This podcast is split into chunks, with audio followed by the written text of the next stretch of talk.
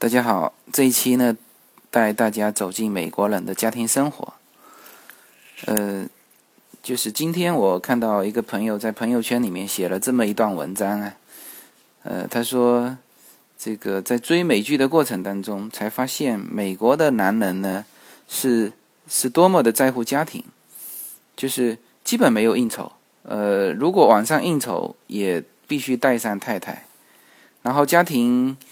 呃，周末的家庭生活时间呢，基本上都是围绕着孩子，呃，家庭，就是也没有说以男人为中心的这种家庭应酬，基本上都是以小孩为中心的家庭应酬。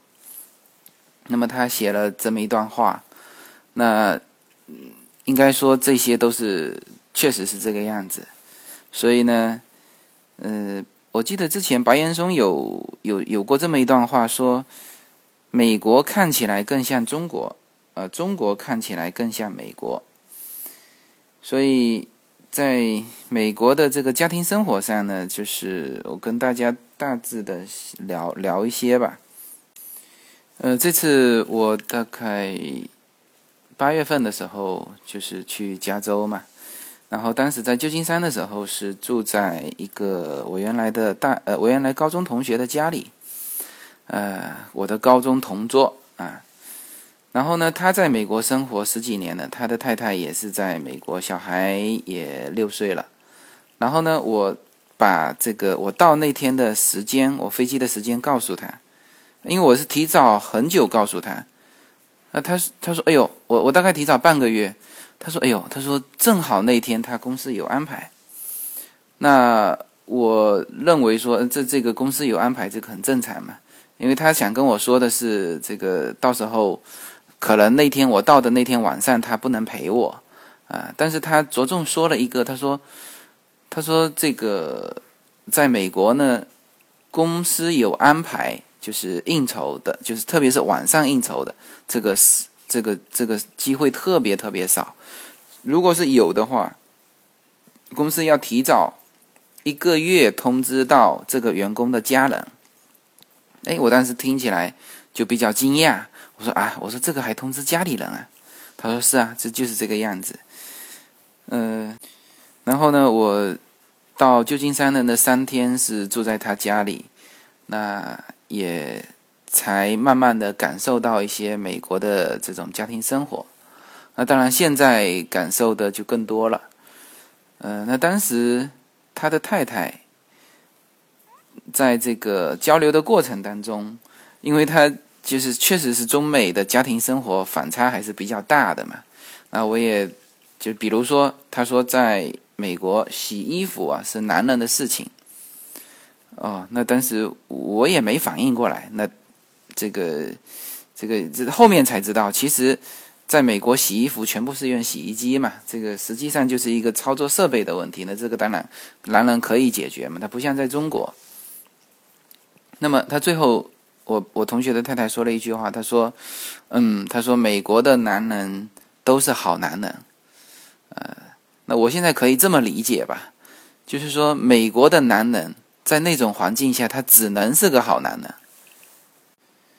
呃，比如说是这样子啊，如果那当然，如果是 single 单身的话呢，那这个就是有单身的这个圈子，他们可以玩在一起。那我现在重点说的是家庭啊，因为我们说的是家庭生活，就是说结婚之后的男人，就是有家庭的男人。那基本上有家庭的男人，如果说你应酬或者是这个聚会不带上太太的话，大家就会觉得这个人怪怪的，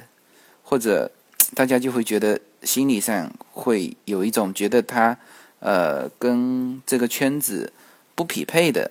一种感觉，所以基本上都要带上。所以说，为什么那篇文章里面说，如果不带上太太，似乎是一种就是不礼貌的行为？那我想也是这个样子的。那么，另外呢，就是家庭和工作是分离的，也就是说，工作你就是这个八八八个小时，然后八个小时之后呢，那就是。纯粹是你的家庭生活时间，呃，这里面呢要聊到一个加班费的事情，因为这个我也是无意中听到的。那天我的同学呢，就是我们一起出来吃饭嘛，然后他就叫上他的一个同事，因为他原来就，呃，就是他这种同事不仅仅是同事关系，是两个家庭的友好关系，因为小孩是玩在一起的，所以说在一起呢聊的时候，他聊到一个加班费的事情，他们聊他们另外一个同事。呃，在美国是极少有加班的行为的，当然可能那个同事是偶尔或者是，呃，就是不刚好加班了。那加班费呢要发多少呢？就是发的奇高，啊，发了一千多美金。但是他就让他猜说，那扣完税是多少？那那个我同学猜了三次都没猜到。然后他说了正确答案，扣完税之后只有一百多一百多块钱，也就是说加班费从国家法律上规定就是我要让你公司出一千多块钱，但是呢扣完税发到个人手里又只剩下一百多块钱，那这样子呢就会造成一种什么呢？就是公司和员工都不愿意加班，那这个就其实是从法律层面来这个造成这种环境，就是。加班的特别少，那么周末时间也是都是给到小孩的。就当然如果没有小孩的呢，就是家庭两个人的时间。那这个工作是几几几乎不可能去占用到周末的时间。呃，在美国是这样子啊，就是嗯，就是就算是周末出来聚会。其实中心呢，你就会发觉，不是像我们国内的中心，比如说是男主人或者是女主人，不是的，他们的中心都是小孩，就是小孩能玩得来，这两个家庭才可能走得近。那基本上都是小孩在一般在一边玩，然后呢，家人呢在旁边聊天，看着小孩，一般是这个样子。当然说美国的男人都是好男人呢，就是有一个嗯原因，也就是男人可以承担家务。呃，在美国是这样子，它是一个设备应用的比较广泛的国家，就是它的洗衣机和洗碗机是确实能够解决这两方面的家务。那就设备而言呢，其实美国的洗衣机跟国内是我我认为是完全不同的哈。呃，国内第一呢，它的洗衣机的容量不如国外的洗衣机的容量大。整个现在我们滚筒洗衣机的容量大概也就是美国的滚筒洗衣机的容量的三分之一，所以它洗的衣服其实是不够多的。第二呢，我们这边的烘干机的使用不如美国广泛。在美国是这样的，它有专门的烘干机，它那个烘干机也是特别大个。那这样子，整个烘出来的衣服是比较蓬松的。而我们家里的就是，比如说西门子的那种一体化的，就是滚筒洗衣机加烘干的那种，啊，洗衣服可能没什么问题，但是一烘干就有问题了，出来的衣服是是皱巴巴的，是没法用的。所以我回来之后呢，叶子还特别交代说：“哎，这个你回来之后。”不要用我们的那个呃烘干机去烘干，啊，他因为他估计他烘干过，啊，所以呢，在呃在美国就是它的洗衣机和烘干机确实能够解决呃洗衣服的问题，所以美国人是所有的东西都放在洗衣机里面洗，呃，那这个就等于是一个操作设备了，那这样子就是一般是由美国的男人去干这个事情。第二呢，洗碗，啊，那当然洗碗的话，如果只是一两块碗，那就是手洗，这个是可以的。但是呢，如果家庭聚会的话，那他们的洗碗机就发挥很大的作用。洗碗机呢，我我们国内的洗碗机好像没有一家装过，说是很经常用的，或者是满意的。但是在美国那边的洗碗机就特别好用，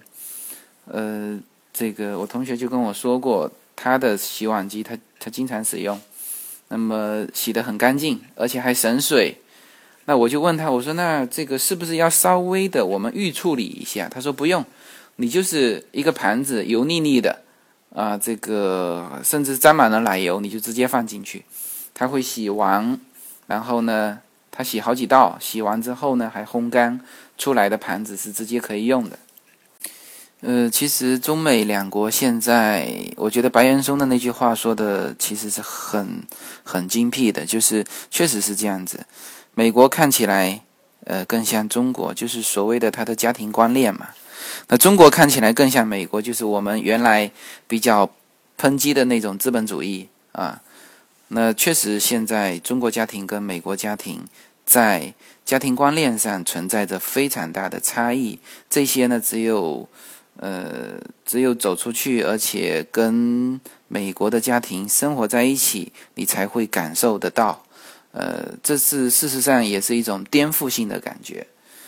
呃，那么今天呢，就跟大家讲这么一点，就是美国的家庭生活，美国的男人都是好男人。OK，谢谢大家。